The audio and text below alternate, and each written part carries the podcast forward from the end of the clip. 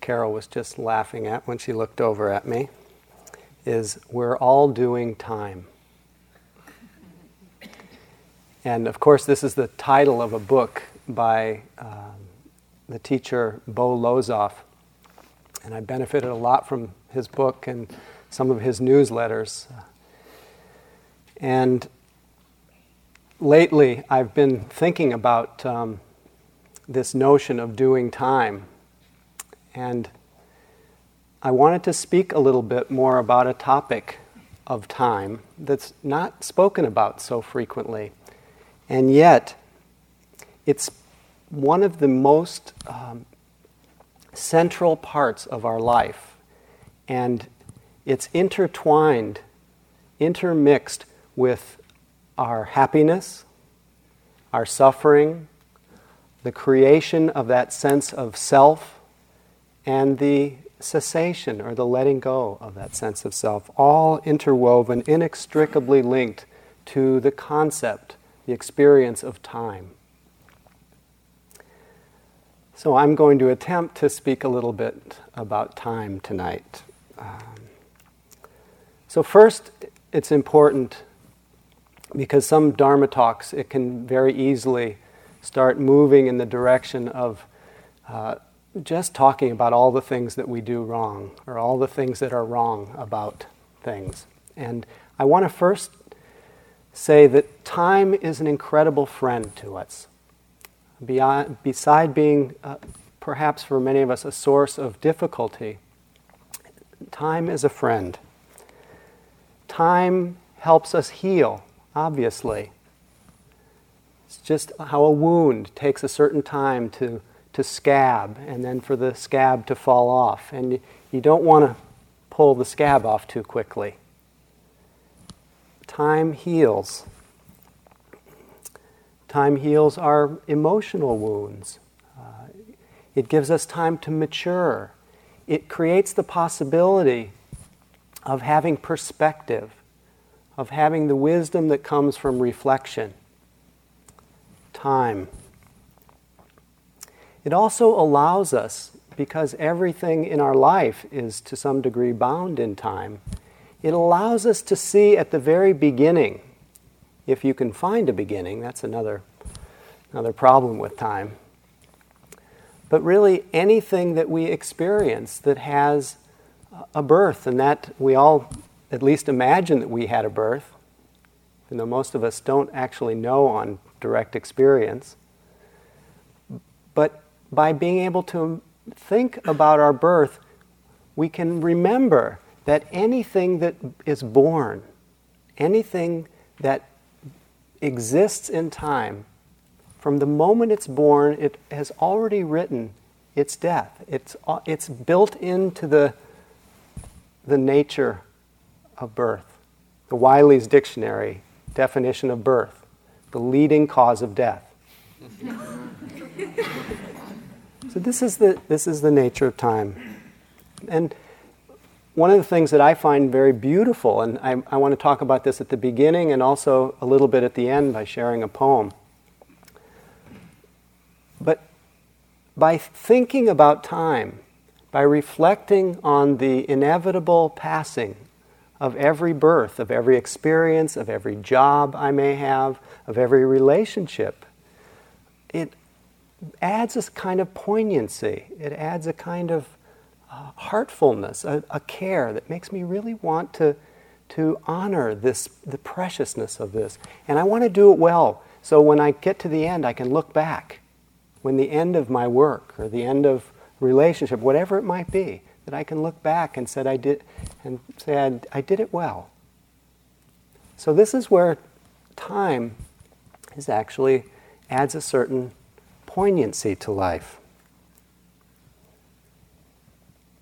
Time is also, you could say, it's our enemy, the enemy of the, the sense of somebody, the enemy of each of us, because it basically steals our experiences, gives them a certain life, they're gone, even the most delicious ones, and our most delicious near and dear ones as well. And if we don't know that time is really, uh, I'll venture to say, is a concept. If we don't really know that it's a concept, we can easily become completely hypnotized by it, living our life only through the lens of time and not being able to taste, not being able to taste what's beyond time, what's outside of time. It blinds us sometimes to our true nature. Our true nature, as Zen Master Hakuin says, our true nature that is no nature, beyond coming and going.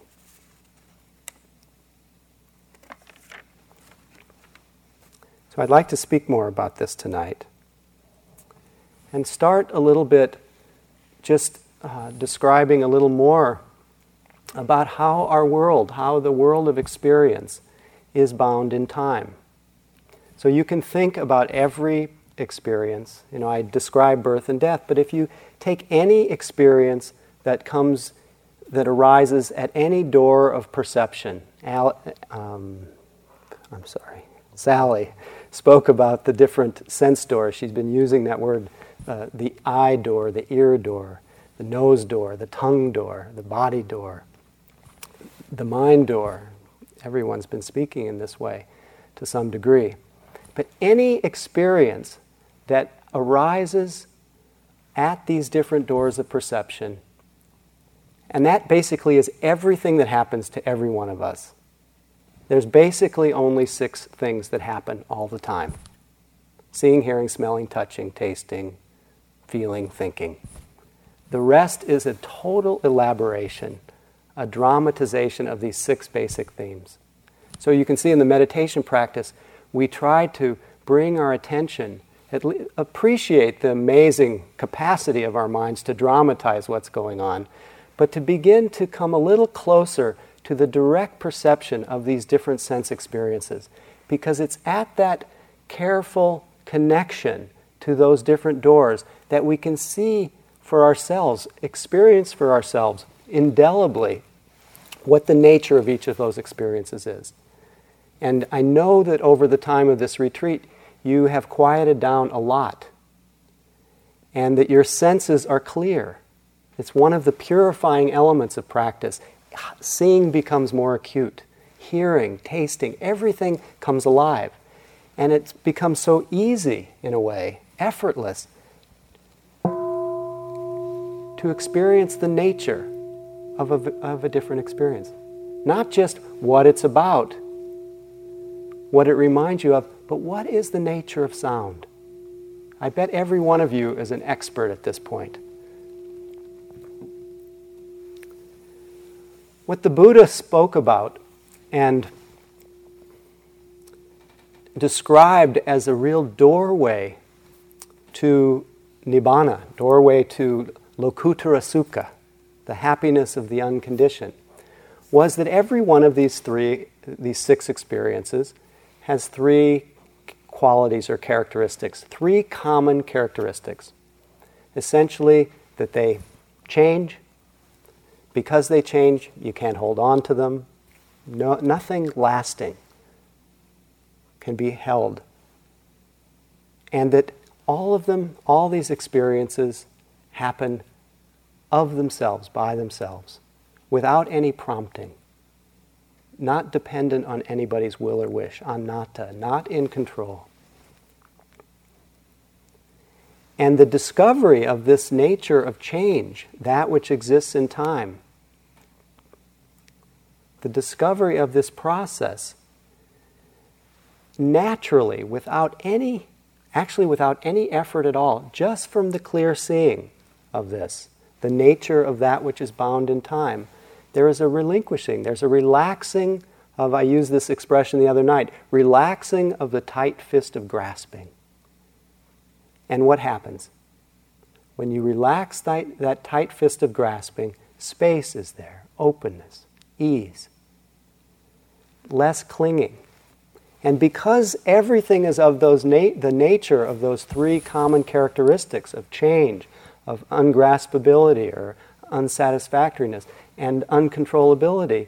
The Buddha sized up his teaching Of course, he sized it up all different ways, but one of the most pithy of his sizing up of the teachings was that line that said, Nothing whatsoever should be clung to as I or mine, to take ownership of that which changes.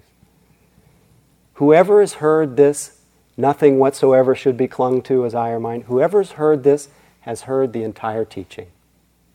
Whoever has practiced this has practiced the whole teaching. Whoever has realized it um, has realized the whole teaching.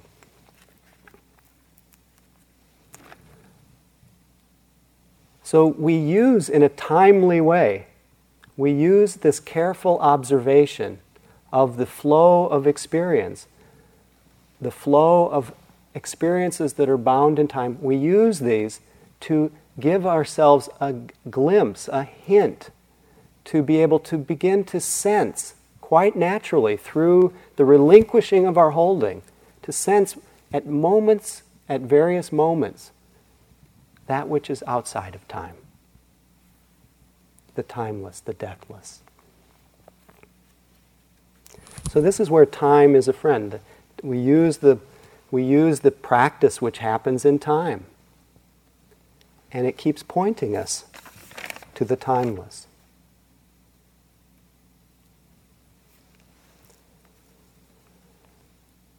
And I have a feeling that each of us, in our own way, and I, I know that we have glimpses of this in our life all the time, but we overshoot them. We don't notice them. Where we step right into the, to that which has no beginning and no end. And one of the reasons, one of the reasons that we don't recognize these moments, this nature of, it's hard to even use words, is because we're blinded, as I began to mention before, often blinded by our ideas of time. And when they go unexamined, they hypnotize us. And most often, the hypnotic trance of thoughts and ideas of time trick us, in a way, into believing that this wellspring of peace and freedom abides some other place than here, at some other time than here. So, I'd like to talk a little bit about how this has happened and is happening on the retreat and how it happens in a regular way in our daily life.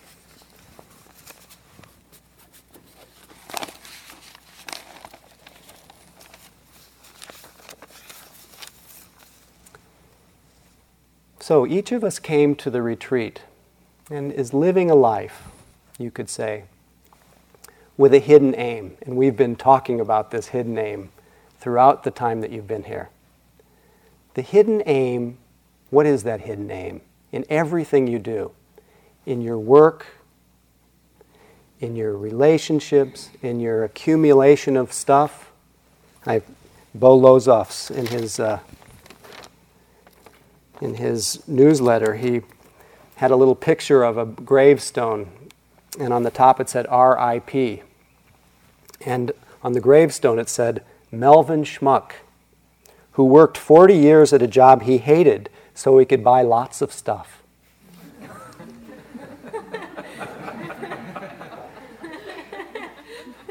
so Melvin Schmuck was no more a schmuck than the rest of us. he had a hidden aim. There is that belief that each of us has.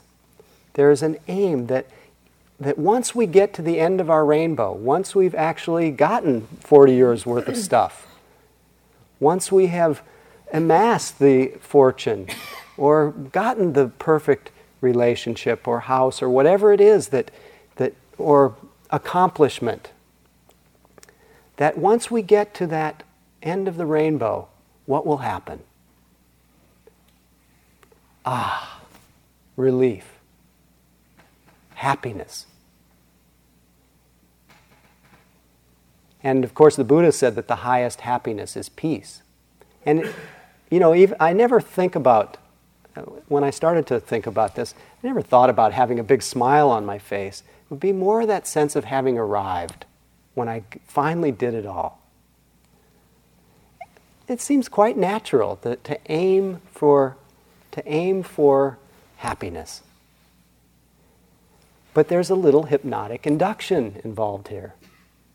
In every one of those plans, in every one of those goals, there is a belief, just subtly, that that sense of relief won't happen until you've checked off your list. So already we're veiled by the concept of time. Already our present moment is colored with the view that it's not quite there yet. And that happiness is sometimes in the future. And we wonder every day. I think I can speak for almost all of us. We wonder why we're anxious. Why are we anxious? I started to notice that I was anxious because I was burdening my future, burdening my thoughts of the future with the idea that they had to make, that the future had to make me happy. And what if it didn't? What if it doesn't? That's scary. And when I finally saw this kind of toppling forward, this kind of veiled toppling into the imagined future, I, asked, I had to ask myself a question Is there truly, on, as I sit here right now, is there really anything missing when I'm not waiting for the future?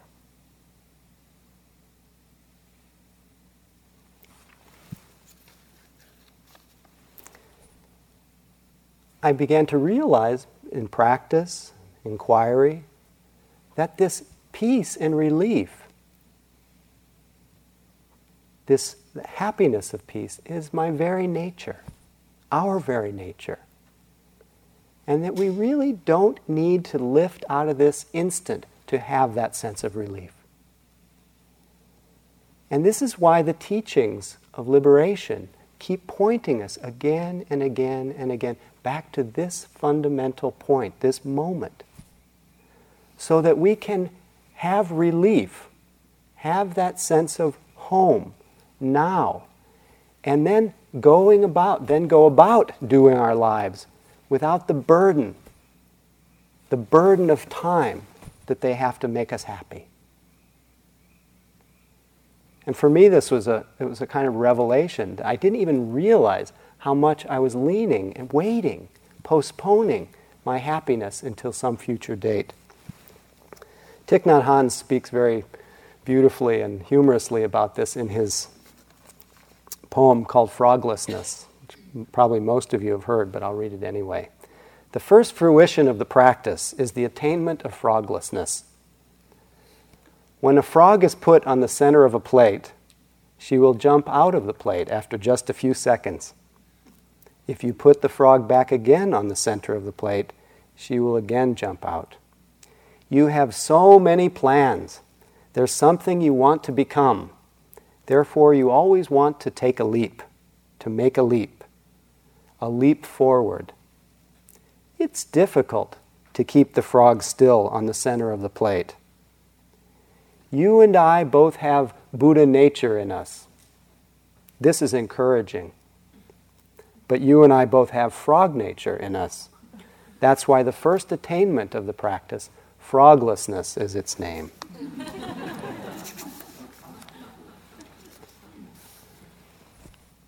we can do our practice in this kind of frog nature.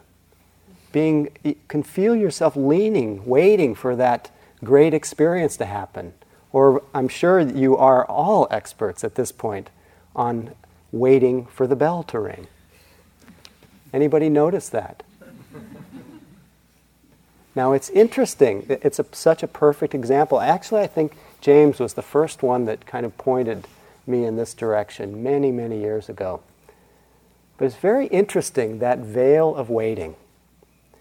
I can go along fine, my body's a little uncomfortable, and because of a little bit of discomfort, there's this tendency for to arise in the mind the desire for the bell to ring, right? So at that moment, the bell, future moment obviously, becomes the secret to happiness. And what happens to my present experience? No way I can be happy until that bell rings. And so, okay, you're waiting, waiting. And what happens as you wait? What happens as you postpone your happiness? You wait and wait and wait and wait and wait, and your body is, you start to explode. You get really restless, you get really anxious, because you've tethered your well being to some future date. Okay. Then what because what really keeps us bound in this cycle of time is the bell rings. And of course, oh, I feel great now. it really was the secret to my happiness. But as James transmitted to me many, many years ago, what was it that really made me happy? Was it the bell? I don't think so. What really made me happy, what gave me that sense of relief, was the cessation of waiting, the cessation of wanting, the cessation, the falling away of that postponement of my happiness to some future date.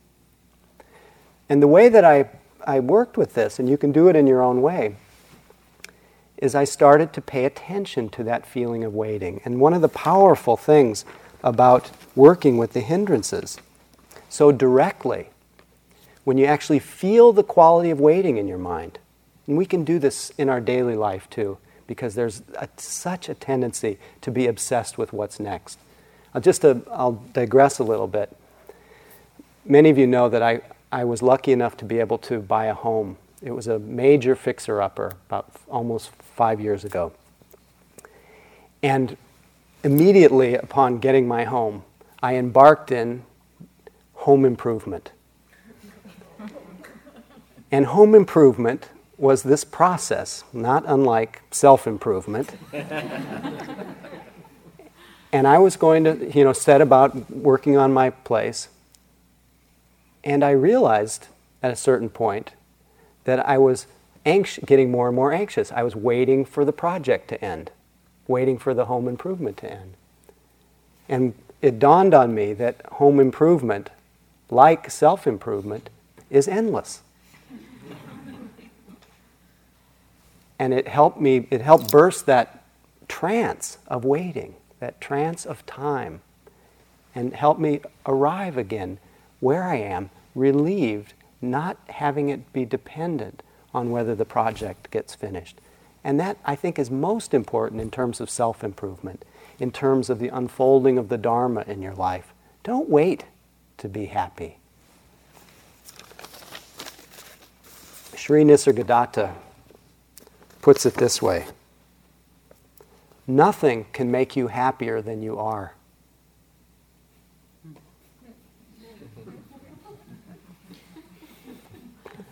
I'll search for happiness, and you, I think you know what I mean by that now, in the way that I was talking. All search for happiness is misery and leads to more misery. The only happiness worth the name is the natural happiness of conscious being.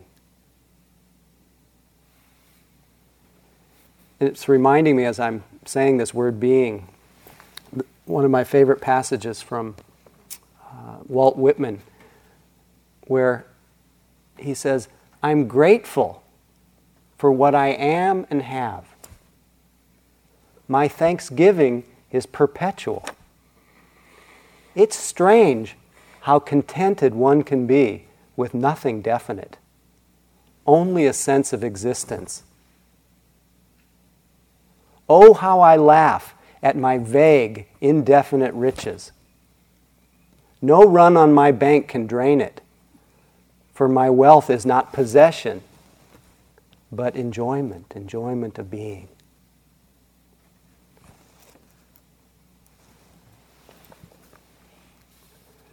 So, one of the values of attending so carefully to the waiting mind, the wanting mind, the aversive mind, and I know that, that you are all experts on the aversive mind. I got a, we love these anonymous notes, but I got a note uh, yesterday saying, Would you please come on time to the late night sitting?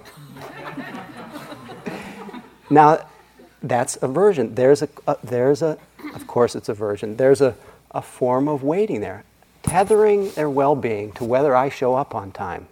Not a very reliable refuge, is it? Since not only did I come in late last night, but all of us came in late. this is the aversive mind. And the beauty of attending to the nature of aversion, the nature of waiting or wanting, to feel the nature in your body as in that direct connection you, in that moment, you cut through the pattern of ideas and memories that make all of that drama seem so real and see that in the moment, that desire, that waiting, and this is the potential of paying attention to it, that waiting is a changing condition, it's a changing state of mind. And you can begin to see how selfless it is, how it's not self, it just happens. If you follow it, however, if you get tra- entranced by its story of time, of waiting. This is what Jigpo Lingpa or some Tibetan master says. This is why we end up.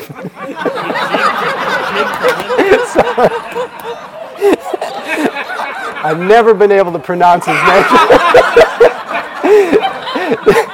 this, this is why we wander endlessly endlessly astray in samsara's vicious cycle, entranced by time and trying to figure out people's names.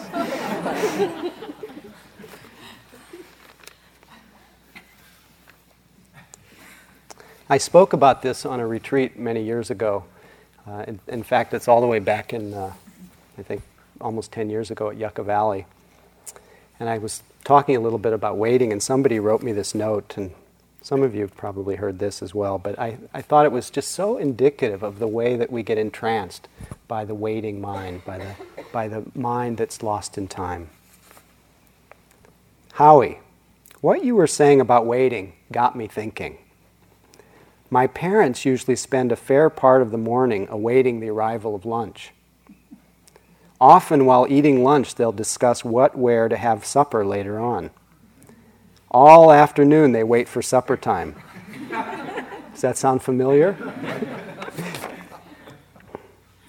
During the meal, plans will be made about where, when, what to have for breakfast the next day, or would they do, prefer to do brunch?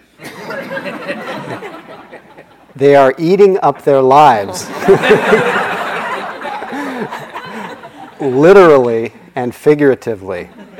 I'm fed up with this with this way of living or not living, I should say. When I eat, I want to do more than fill my mouth and stomach.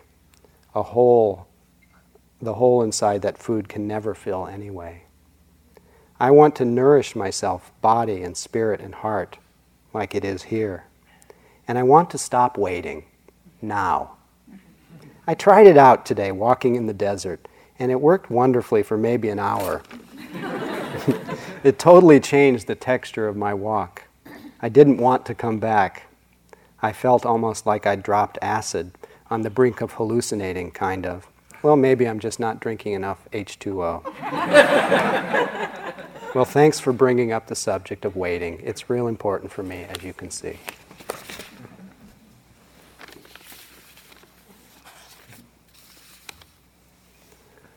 Certain states of mind really reinforce this, this kind of veil of time, of waiting, of future, of past. And one that's I find very much that I have to pay a special ten- attention to is the mental state of rushing. Because rushing gives the illusion that you're really going somewhere. And it also gives this illusion that your life is meaningful in some way. And it's, it's amazing how, how much our identities can be tethered to this rushing feeling. and busyness. You know, people wear this busyness like a, like a badge. Actually, somewhere in here.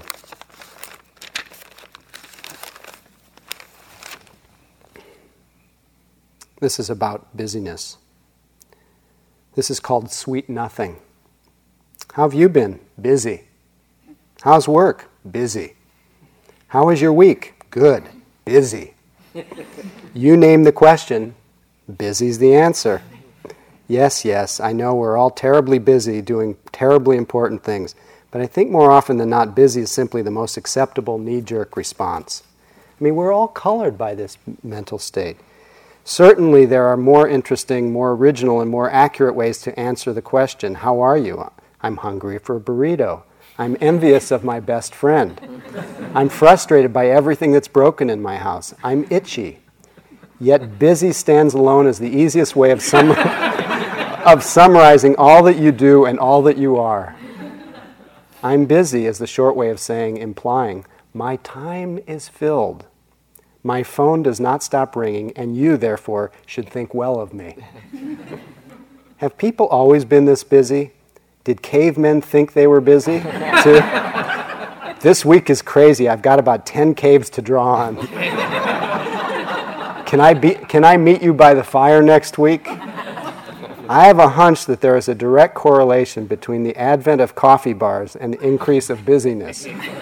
Look at us. We're all pros now at hailing cabs, making Xeroxes, carpooling, performing surgery with a to go cup in hand. We're skittering about like hyperactive gerbils, high not just on caffeine, but on caffeine's luscious byproduct, productivity. Ah, the joy of doing, accomplishing, crossing off. Well, I'm starting to think that, like our youth, oh, sorry, I skipped. As, our ki- as kids, our stock answer to most every question What did you do at school today? What's new? Was nothing.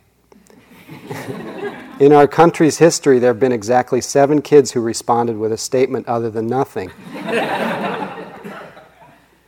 then, somewhere along the way to adulthood, we each took a 180 degree turn. We cashed in our nothing for busy.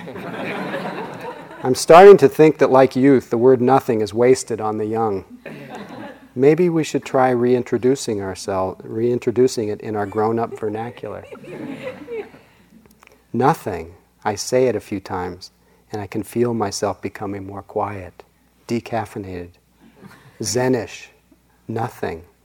Now I'm picturing emptiness, a white blanket, a couple of ducks gliding on a still pond. Nothing, nothing, nothing. How did we get so far from it?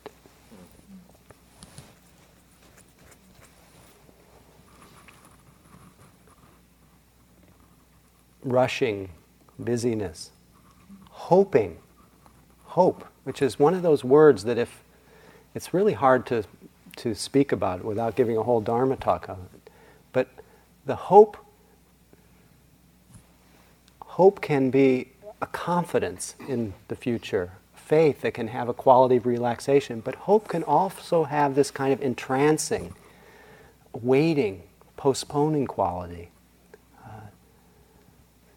that says, that colors this present moment and makes it appear that it's not enough. Planning, expecting. Most of you have, in your interviews, in one form or another, have talked about the coloring of the mind, of the expecting mind, what that does to your present experience. It's one thing to have pain in the knees, but to expect it to go away or not to be there. It's one thing to have lots of thoughts in your mind, but it makes it that much more painful when you expect that it shouldn't be there or you're waiting for it to end.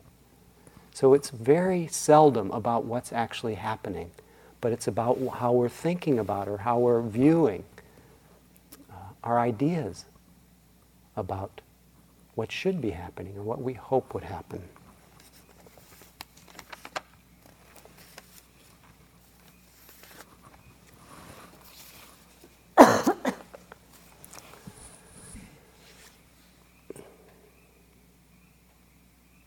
One of the ways that uh, the thoughts of time really, um, I think, tortures us a lot is this tendency to, to think in the present moment that we can predict how we're going to feel at some future date. And a lot of our thoughts, I, I know I can speak for myself, a lot of my, especially places that I've been afraid, has never been about what's actually happening in the moment. But it's what I will imagine will happen at some future time. Just one simple example of that, that you can sense maybe even on retreat, is we talk a lot about seeing through the illusion of the of self. Releasing the identification with experience, seeing through um, ego, the ego.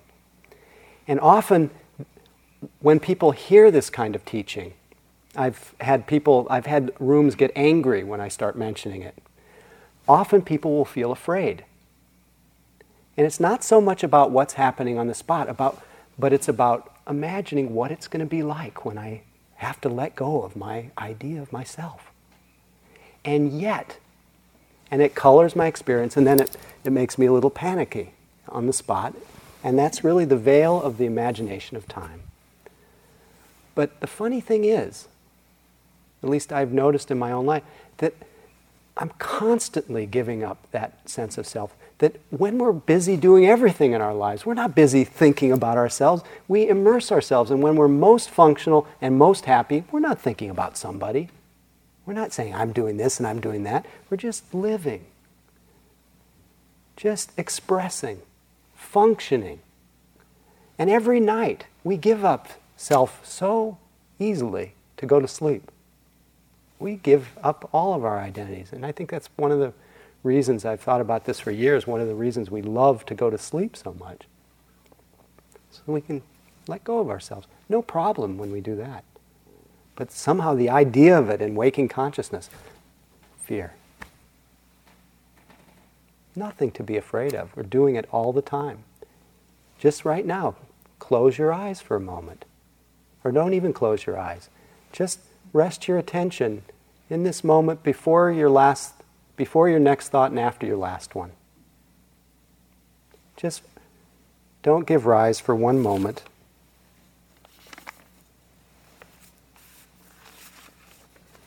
to any memory or any hope, any idea about yourself.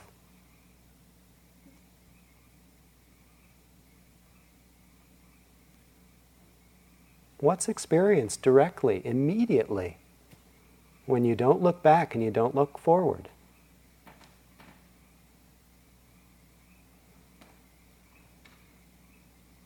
What happens in this quiet? Who vanishes? What vanishes?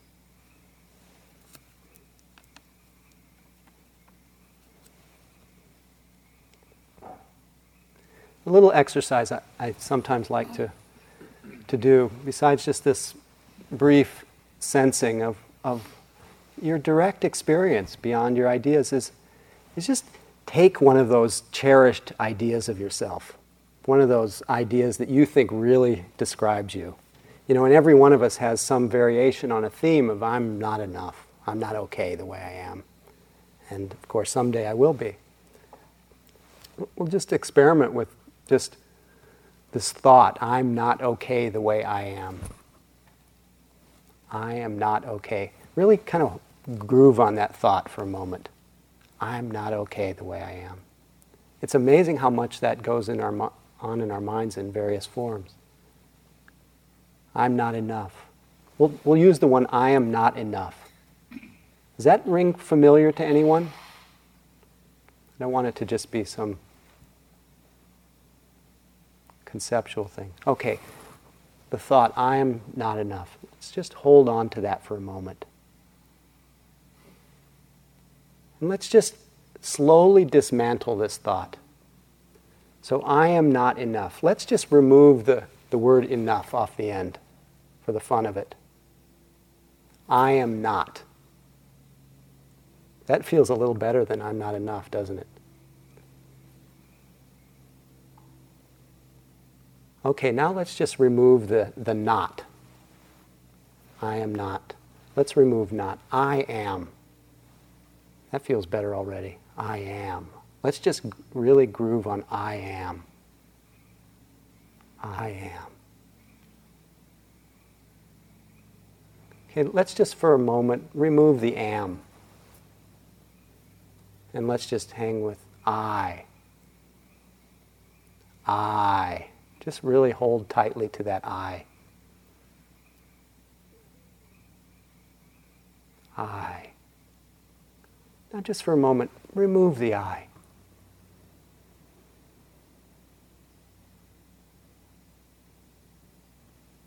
Just sense.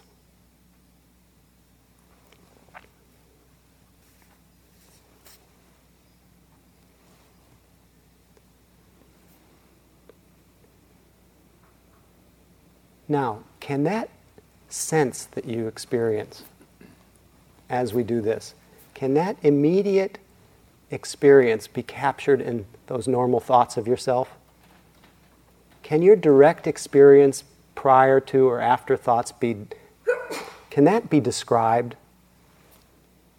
Can your nature beyond thoughts be captured in those little sentences? Those little stories? This is more direct evidence than that virtual world that we mostly live in.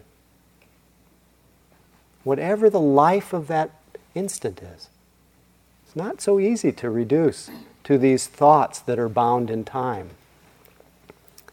Henry Audubon put it this way If there's a difference between the bird and what the field guide book says, believe the bird. We usually believe the field guidebook about ourselves and miss the essence, the direct perception of the moment. But there's a secret in each moment of, of mindfulness, each moment of connecting with that life of experience. There's a secret there, there's a, a revelation possible. There's a moment that we step out of time This is what uh, Nisargadatta says.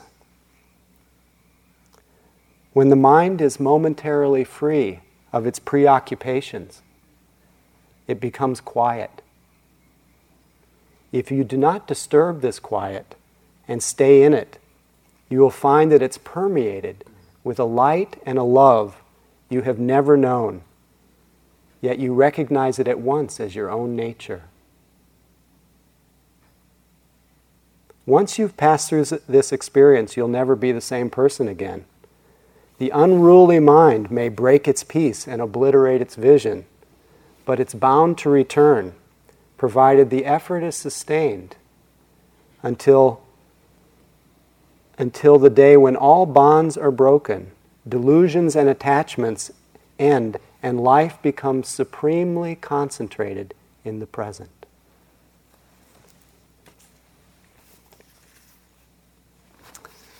Ramakrishna in tasting this whatever outside of time. Ramakrishna Krishna was this ecstatic saint in India. And he would just go into a kind of reverie, and people would sit around the garden with him. And then all of a sudden, he would just open his eyes and just start singing these ecstatic songs of realization. This one he says, I bow to you, timeless cause of time. I bow to you, pure consciousness that displays all worlds. I bow to you, reality without attributes, my sole refuge, on, only adorable one, one who purifies, one who protects. I bow only to you, the absolutely unmanifest inconceivable, indescribable. I bow only to you, light of meditation, non dual awareness. To you alone do I bow.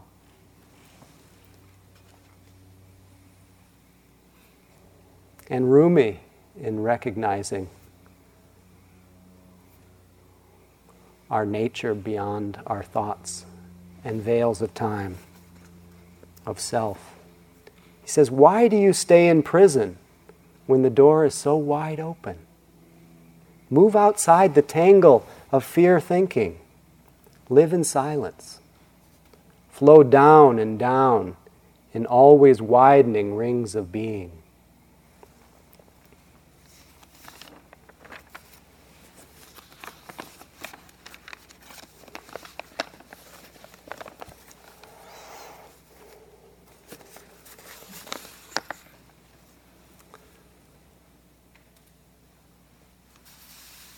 So we taste, can taste our nature beyond the ideas of time and the ideas of self. But that's not where we live most of the time. We live in our, in our identities. And our identities, our whole sense of identity, the sense of self is bound in time. That's why we're a little nervous. Because time, as we know, is always running out.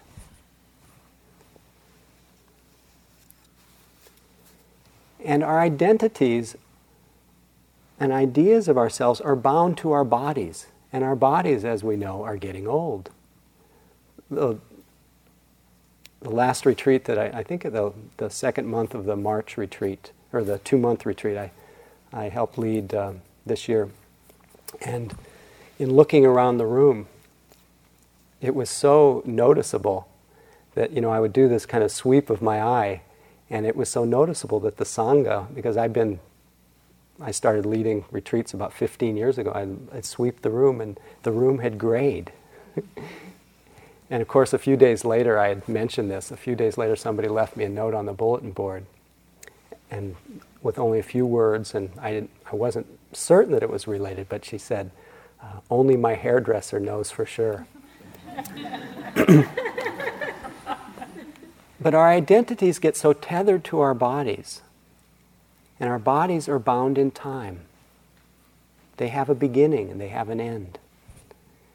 And because we get hypnotized by that identity, we get afraid of, their, of our aging because it's, it literally threats who, threatens who we think we are. And people go to enormous lengths to try to keep these bodies young and beautiful and uh, one of the most popular fads these days uh, is the um, use of the uh, human growth hormone. Have you been reading about this? This is, I'll just give you a little piece of this. On a sunny morning recently, an elegantly dressed woman strolled down Fifth Avenue, turned into East 72nd Street, and strode past million dollar limestone maisonettes into the office of Dr. Adrienne Denese. The patient, a New York fashion publicity agent from the higher rungs of the society there, asked not to be named, but revealed that she visits this clinic to receive her weekly dose of the 1990s version of Youth Elixir, human growth hormone. Dr. Denese, a trim blonde with skin that's smooth but oddly hard to the touch, is not, is not your average physician. A series of injections of human growth hormone at her clinic, she maintains, gives patients glowing skin, increased muscle mass, elevated sex drive, a lighter mood, sharper mental acuity, and the whiz bang metabolism of an 18 year old. Here's a little testimonial. Uh, we're not about growing old gracefully, said Ronald Klatz, uh, president of some society. We're about never growing old. Gary Simino, a private investor in Manhattan who's been taking human growth hormone for one year, said, My health and my quality of life are major issues for me speaking by cellular phone during a workout at the Reebok Sports Club on the Upper West Side.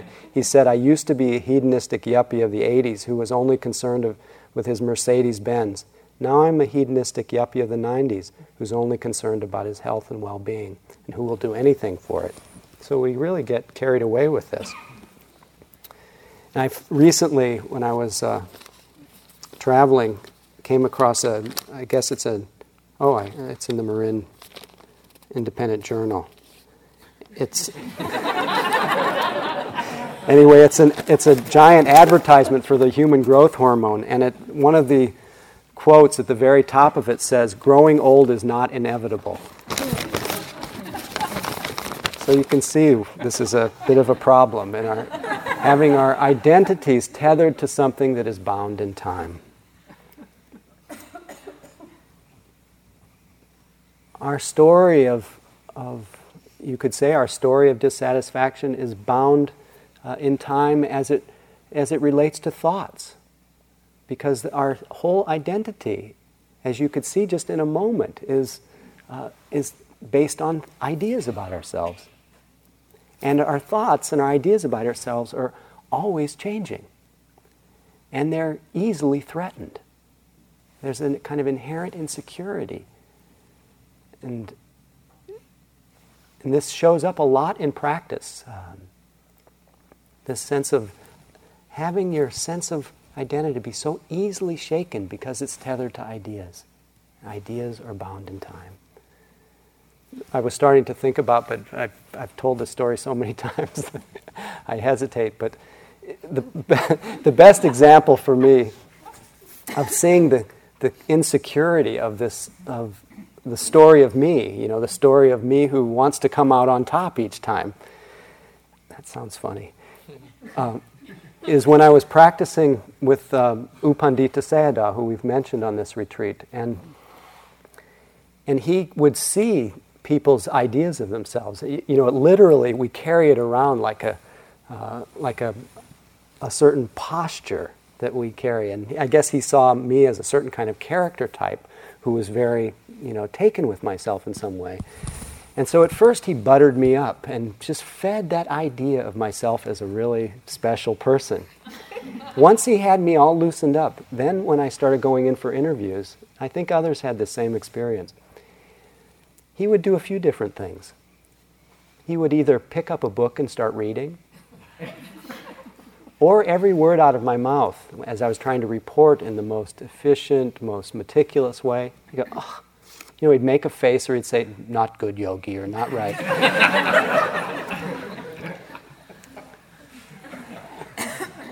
Needless to say, the I story, my view of myself, it did not like that. And, and I, the, the way the body forms around the views of myself, got very contracted, very angry. And then the proof was that in the next days after my interviews, I would just be planning my revenge and how, how he wouldn't talk to me that way. And it was really a, a great teaching to see how easily I could be thrown off. And of course, he would work a person until they he didn't bother them anymore. And it didn't work so well with me. And I actually, it's true, it didn't work for you either.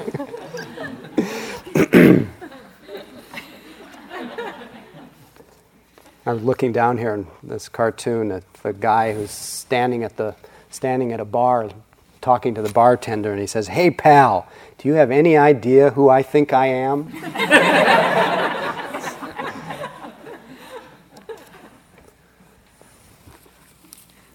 but our identities, you know, they get bound in time. And, you know, of course, they depend on us getting better. If we're, if we're unsecure, oh, maybe something I can do can make me more secure. But generally, all the teachings that we're given in our culture to make us better keep us bound in time. This is a really quirky ad that uh, from the Rosicrucian order. That's just a kind of example of the things that slip into our cultural view and, and color our thoughts and color our views of ourselves. This is a, a woman who's eating an apple, looking very tranquil. She says, I see things as they can be, not as they are. If you don't try, you won't change. I believe in the end, the person with the most highly developed spiritual values wins.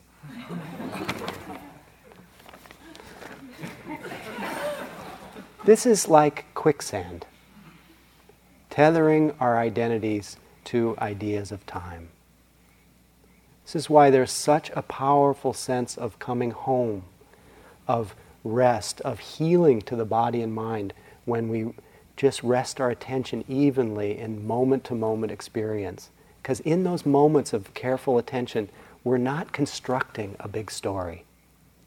We're putting down, we're relinquishing that burden of having to prop ourselves up and defend and protect and enlighten, even. We're just with things as they are.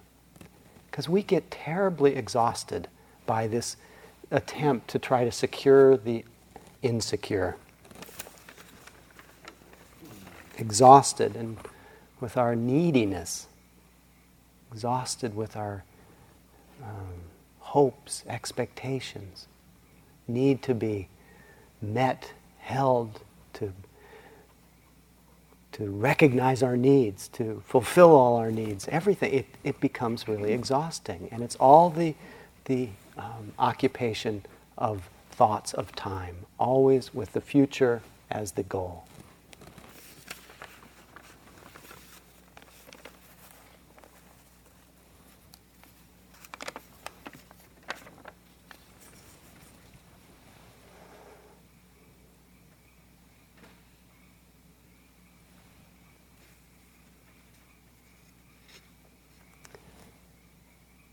The truth is, there is only a present.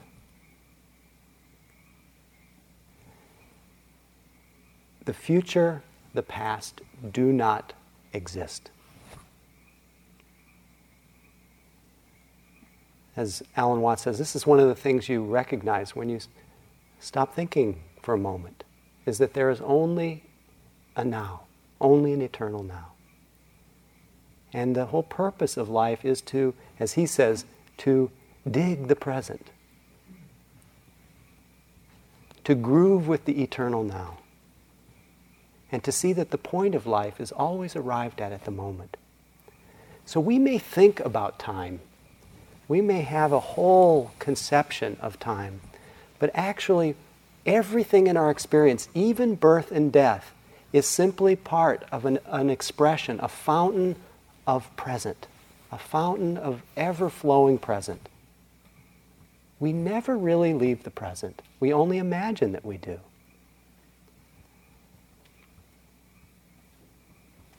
And our practice can continually point us to this immediate point outside of time. And in fact, it does. And we can begin to see that with whatever is arising, every little experience, even the most unpleasant experiences, become our gong, become our doorway to this immediacy. It's, I'm amazed at how much I can be living in that virtual world of time. Somehow throwing the future somewhere in front of me in my mind and then worrying about it a lot or sometimes getting excited, and throwing the past somewhere behind me, and then, you know, replaying memories, regrets, remorse, or, you know, pleasant memories. That's part of the karma of good karma is having pleasant memories.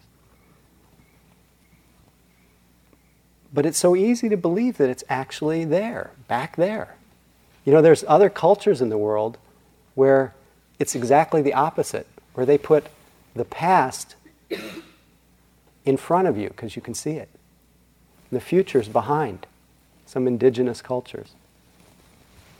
But it's just a habit, a trick of our mind to somehow throw the future somewhere ahead and the past somewhere behind. They don't really even exist. They're dreams, they're virtual.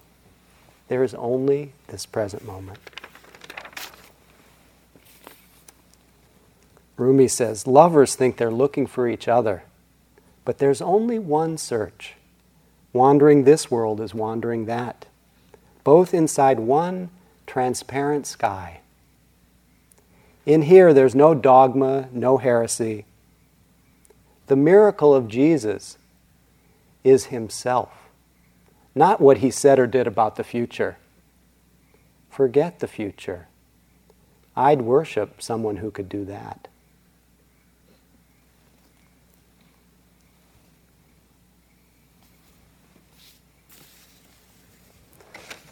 Just a few more minutes.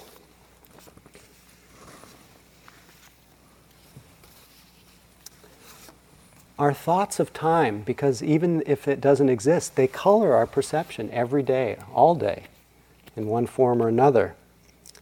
They're perceptions, and they're relative perceptions. You know, even as the retreat is kind of moving toward that, uh, that ending phase, people have come into interviews, and One person will say, only two more days left. That thought of time. Another person will say, two whole days. Same amount of time, but the perception is very different. So, again, this is an invitation to see the way that the, your thoughts of time are coloring your experience here. Because we're inundated with, with our different changing relationships to time. One of the, the metaphors that's often used in our minds is the time is money metaphor. You know, I don't have enough time. I have too much time. I'm not using my time well. These kinds of things go through our minds, and we just follow them. We kind of follow them along and, feel, and wonder how we feel. Think for a moment I don't have enough time. How do you feel in your body when you hear that? I have too much time. Boredom. The interesting thing I've, for me is to trace that back. I, I don't have enough time. Don't have enough time, we'll remove that. I don't, I. But if I follow that on the other end, I start feeling really anxious. So it's to begin to pay attention to how thoughts of past and future color our attention. Albert Einstein says when a man sits with a pretty girl for an hour, it seems like a minute. But let him sit on a hot stove for a minute, and it's longer than any hour. That's relativity.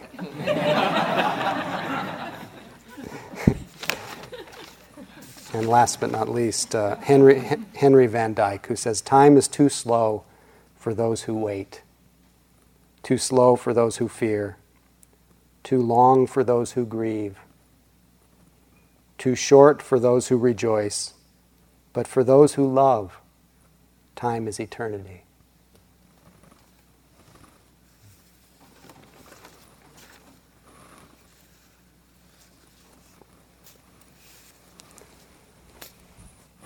These present moments are all we have. This is really where time is, where the real time is.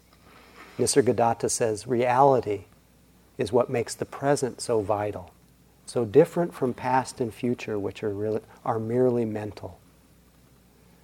So it's really about how we take care of these only moments that we have.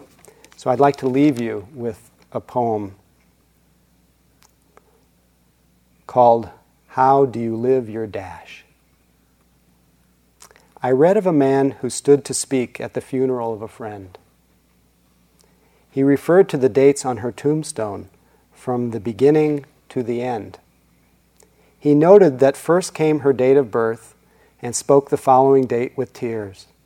But he said that what mattered most of all was the dash between those years 1934 to 1998. For that dash represents all the time that she spent alive on earth, and now only those who loved her know what that little line is worth. For it matters not how much we own the cars, the house, the cash. What matters is how we live and love, and how we spend our dash. so we think about this long and hard. Are there things you'd like to change? For you never know how much time is left that can still be rearranged. If we could just slow down enough to consider what's true and real, and always try to understand the way other people feel, and be less quick to anger and show appreciation more, and love the people in our lives like we've never loved before. If we treat each other with respect and more often wear a smile, remember that this special dash might only last a little while. So when your eulogy is being read, with your life's actions to rehash, would you be proud to proud of the things they say about how you spent your dash? So let's have a few moments of quiet.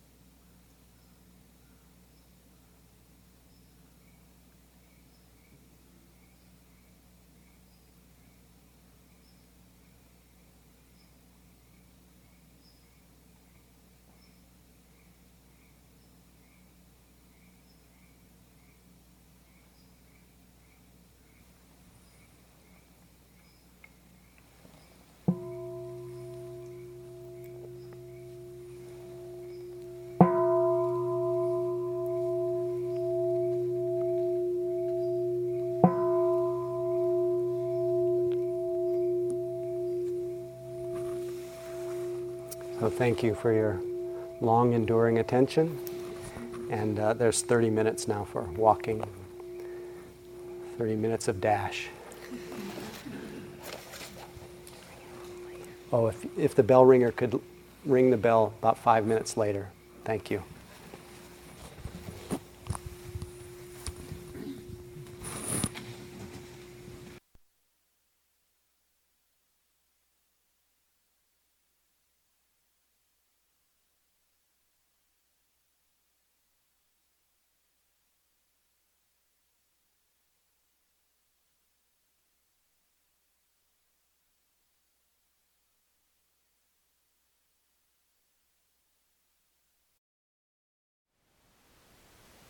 Thank you for listening. To learn how you can support the teachers and Dharma Seed, please visit dharmaseed.org slash donate.